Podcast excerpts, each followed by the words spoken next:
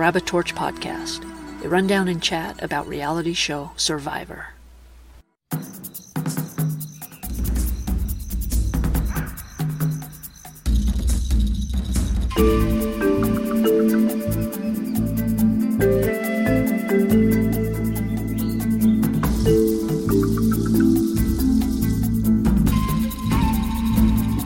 Survivor, Season 42, Episode 1.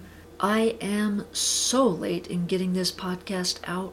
Life feels like a roller coaster, which, coincidentally enough, is the name of the first episode, which we'll be diving into as soon as I take care of some quick business. If you are listening to this in its podcast form, there's also a video version that can be found on BitChute as well as Odysee. There will be a link in the description below. If it's not there, call the 1 800 number, that may also be there. All right, Jonathan Young. Let's start there because he really stood out as the three boats full of contestants raced to the shore. That fluorescent green shirt, or whatever color it was, those muscles, his good looks. The guy must be three times larger than anyone else in sight. He ran the first leg of the first competition to earn machete, flint, and pot and his speed running through the sand was amazing. A runner fell right in front of him on his way back while he was carrying a couple of paddles, and he jumped over her so adeptly it was astonishing. I can't wait to see this guy swim. Jonathan's 28 years old and on Taku tribe, so let's stay with this tribe for a minute because Maryanne Oketch, 23 years old, made the next strongest impression on me. For her non-stop smile, of course. My cheeks hurt now just thinking about it. I could live on a thimbleful of her joy. We didn't get to see her do much physically this first episode, but no doubt she's going to be a joy to be around.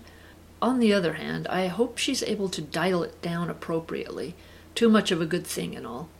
Can you imagine not sleeping or eating well for days on end and have someone that cheerful around? Marya Sherron, ma ma ma ma. Okay, 47 years old, also on Taku, wore an amazing hat, sealing the fate of this tribe as the most flavorful. Marya wasn't featured much on this episode, so she tops my intrigued by list. Let's jump over to Ika tribe for a minute, to 24 year old Tori Meehan. Tori is the one who Jonathan so adeptly jumped over, but she was back up and on her feet in a moment and seems fairly athletic. I do wonder if she might be a little thin skinned and defeatist because later on in the show, when tribes are at their camps, she gets busted looking for an idol and she doesn't seem to have the best reaction to it. All right, Vati tribe, 30 year old Daniel Strunk ran against Jonathan and Tori. They didn't show how the decisions were made, so I don't know how Daniel ended up as one of the runners but it turned out to be a fateful decision as he got out ahead of his feet, fell, and hurt his shoulder. Later, medics were able to pop his shoulder back into place, but with such a physical game, I don't know that it's going to stay put. It really is too bad because he's such a nice guy. Later on, he seemed genuinely surprised at how much his tribe liked him, which was so endearing. I hope he manages to stay in the game. So, Lindsay Dolashewich, 30 years old and a total badass, ran the second leg of the race for Taku tribe. She looked balanced as she flew across the sand and into the jungle for the second set of paddles. Hot on her heels was another total badass, Drea Wheeler, 35, of Ika tribe. Drea moved across the sand like it wasn't even there, and neither she nor Lindsay seemed to be breathing very hard when they reached the second station. I don't think Hai Giang from Vati tribe was on camera as he was running, or I blinked and missed it. So I don't know how he is athletically, but he seems smart and nice. So at the second station, there was a message that read Stop, grab your paddles and race back to your tribe, or agree to work together and earn an advantage in the process. Lindsay wanted to think it through, but swept along in Hai and Drea's zero hesitation mentality. The threesome did a six pinky pinky swear, that they would work together and keep the advantage on the down low. This is crazy to think about, but before they even get to know their own tribe members, these three have a bonding secret between them. Be interesting to see how this plays out in the future. I do wish Hai and Drea had been open to spending just half a minute strategizing together. It would have been interesting to watch, but instead they spent their time on the cover up story bowls of mud and gunk and fake blood to put on themselves and on one another to somehow explain their long absence. Lindsay was the first to recover her senses, saying, We have to go, this doesn't look good at all. And with that, she grabbed her two paddles and was gone. Lindsay's social game may be hurt by her intensity to compete, but I really like her. When the three runners reappeared, someone asked, Why are they filthy? And also, Oh my god, are you bleeding? Hai said a quick yeah as they all rushed to their boats. It was really funny. So, jumping ahead, it was Rocksroy Bailey from Ika tribe who built a long enough and strong enough bamboo stick to retrieve a key and win camp supplies for Ika tribe. In the background, Lydia could be heard asking Hai, Are you okay? You're really bleeding a lot. Okay, let's follow Ika tribe to their camp where Drea, Rocksroy Bailey, 44 years old, and Romeo Escobar, 37, make a coalition at the water station, I guess because they are the three older players. As it turns out, Rocksroy Bailey does not seem to care for the joviality of the younger players. He knows he's going to have to adapt socially, but I don't know about that. He seems so easy to agitate and to drill sergeant his way out of chaos. Zach Wurtenberger, 21 years old, and Romeo make a skinny guys coalition, which is so funny to me. So now Romeo has a pact with Zach, as well as a pact with Rocksroy and Drea.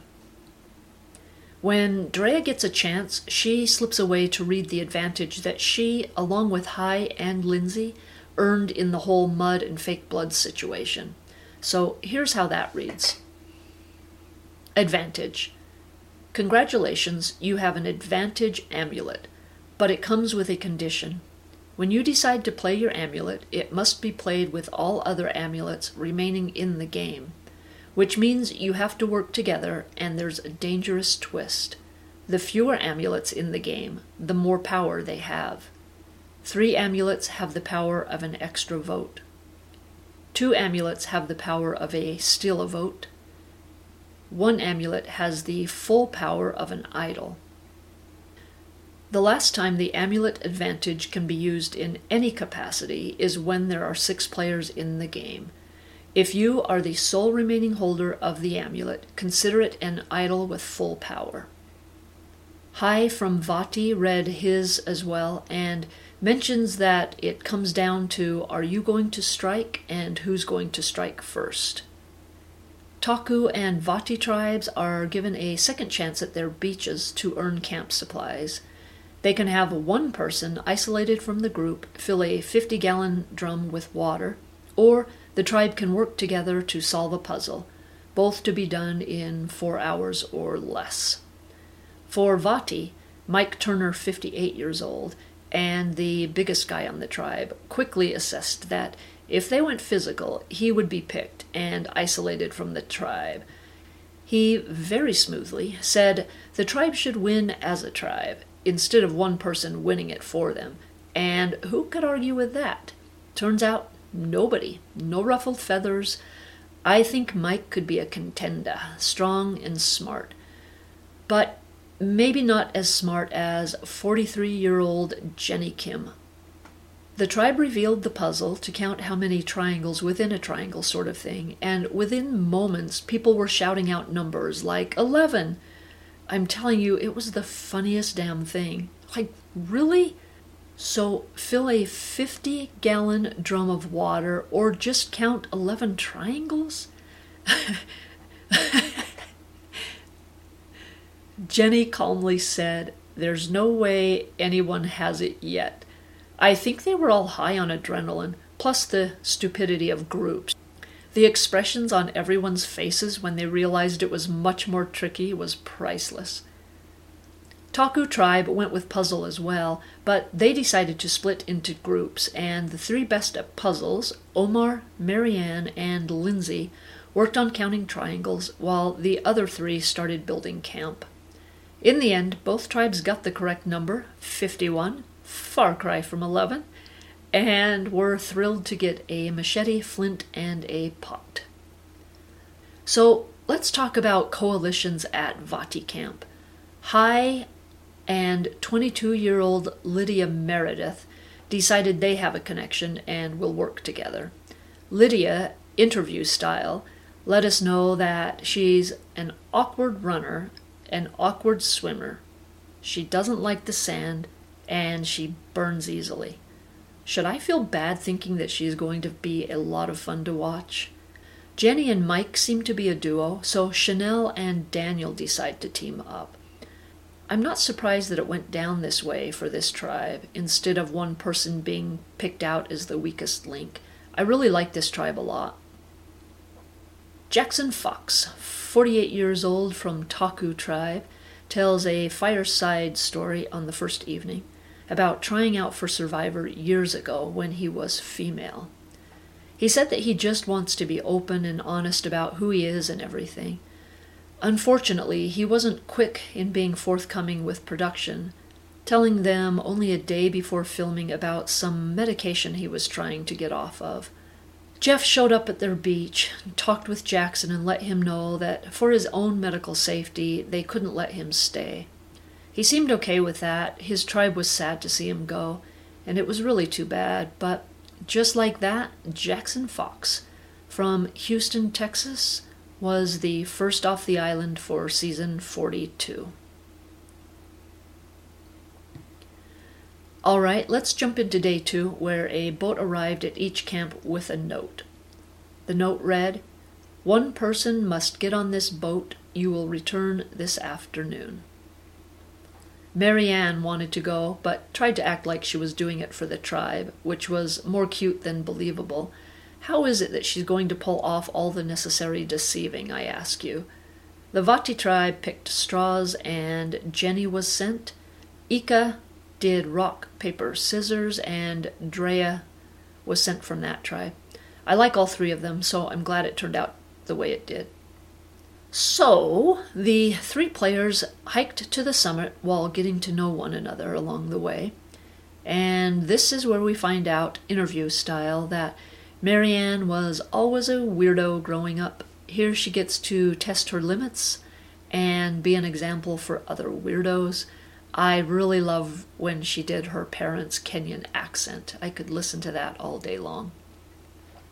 At the summit, the message read You'll now have to separate and make a private decision before returning to camp. Short, to the point, intriguing. I like it. Risk your vote or save your vote. If all players choose protect your vote, nothing changes. If all players choose risk your vote, all players lose their vote at the next tribal council. If it is a split decision, players who choose protect your vote remain the same. Nothing risked, nothing gained. Players who choose risk your vote receive an extra vote. Drea and Maryanne both decide risk a vote, without seeming to make their decisions very strategically. Jenny was more thoughtful, wondering about what the other two would do, coming to the correct conclusion that they would both choose risk a vote for totally different reasons, which was spot on, and so Jenny chose to protect her vote. Had she not done that, then all three of them would have lost a vote Go, Jenny. So smart.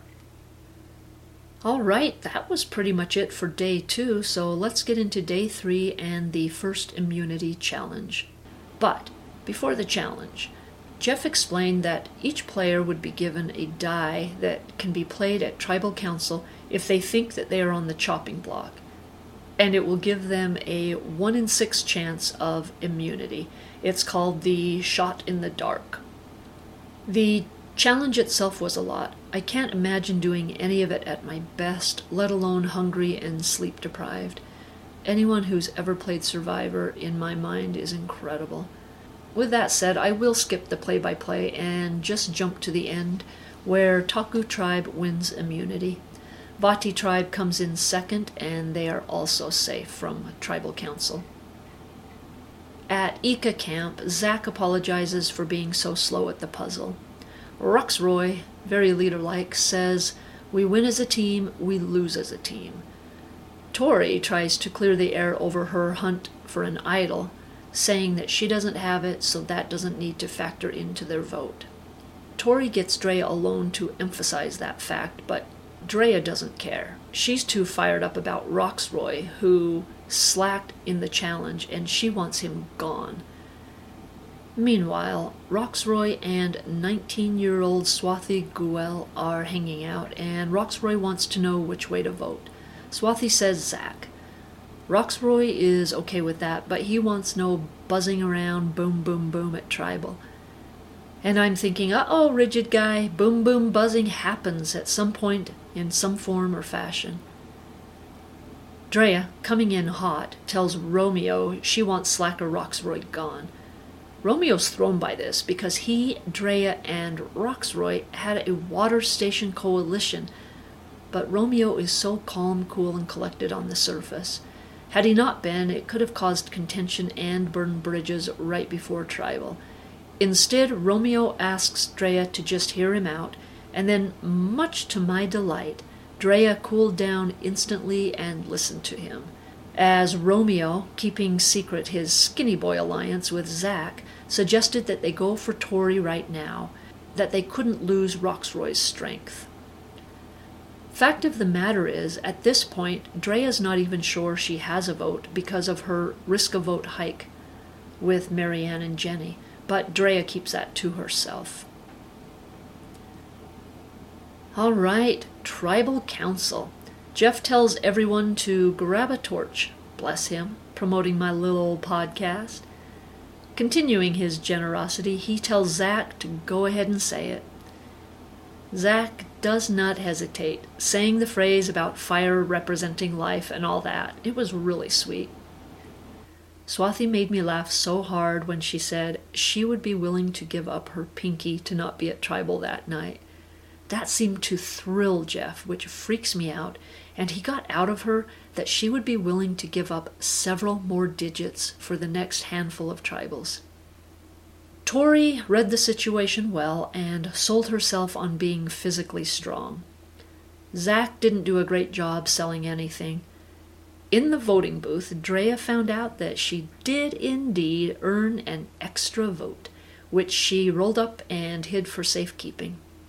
The only thing that was going to save Zach was the shot in the dark, which he tried but did not get saved by. Zach received all five votes, ending the Skinny Boy Alliance. He was very gracious on his way out and became the second person to exit season 42.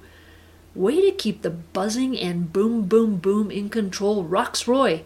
And that is it for episode 1.